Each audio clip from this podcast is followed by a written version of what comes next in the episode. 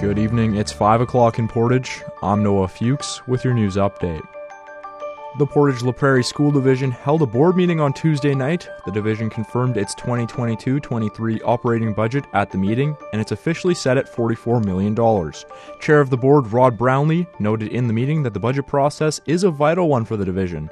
He spoke about a break coming up for students and staff. Next week is our school division March break. The board hopes that everyone can use this time to rest and refresh for the last three months of the school year. Brownlee also touched on restrictions changing. We have lately seen the changing of public health orders, and as we have all along, the Portage School Division has made changes based on these orders and guidelines.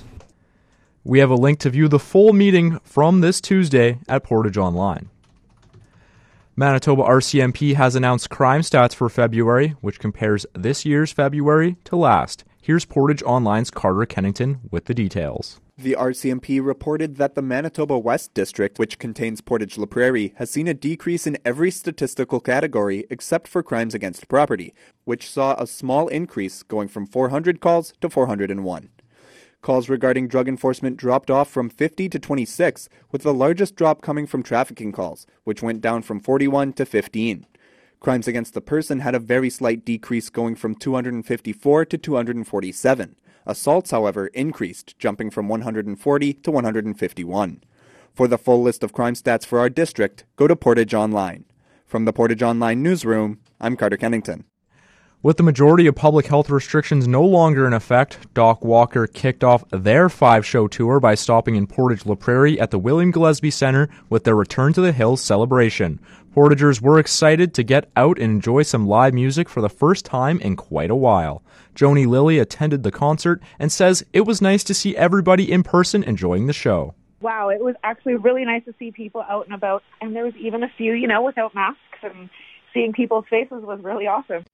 Doc Walker will cap off their five day celebration with trips to Dauphin, Brandon, Neepawa, and Yorkton, Saskatchewan. That's your news update. I'm Noah Fuchs. It's going to be clearing early on this evening with a low of minus 18, a wind chill of minus 25 overnight. Tomorrow, Saturday, everyone's favorite day, it's going to be mainly sunny with a high of minus 9, a wind chill of minus 27 in the morning and minus 17 in the afternoon.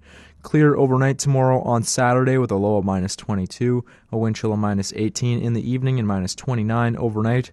Sunny on Sunday with a high of minus 5, cloudy on Monday with a high of minus 1, and we're looking at periods of snow on Tuesday with a high of plus 2. For current conditions and the full 5 day weather forecast, go to Portage Online or download the Portage Live app. I'm Noah Fuchs.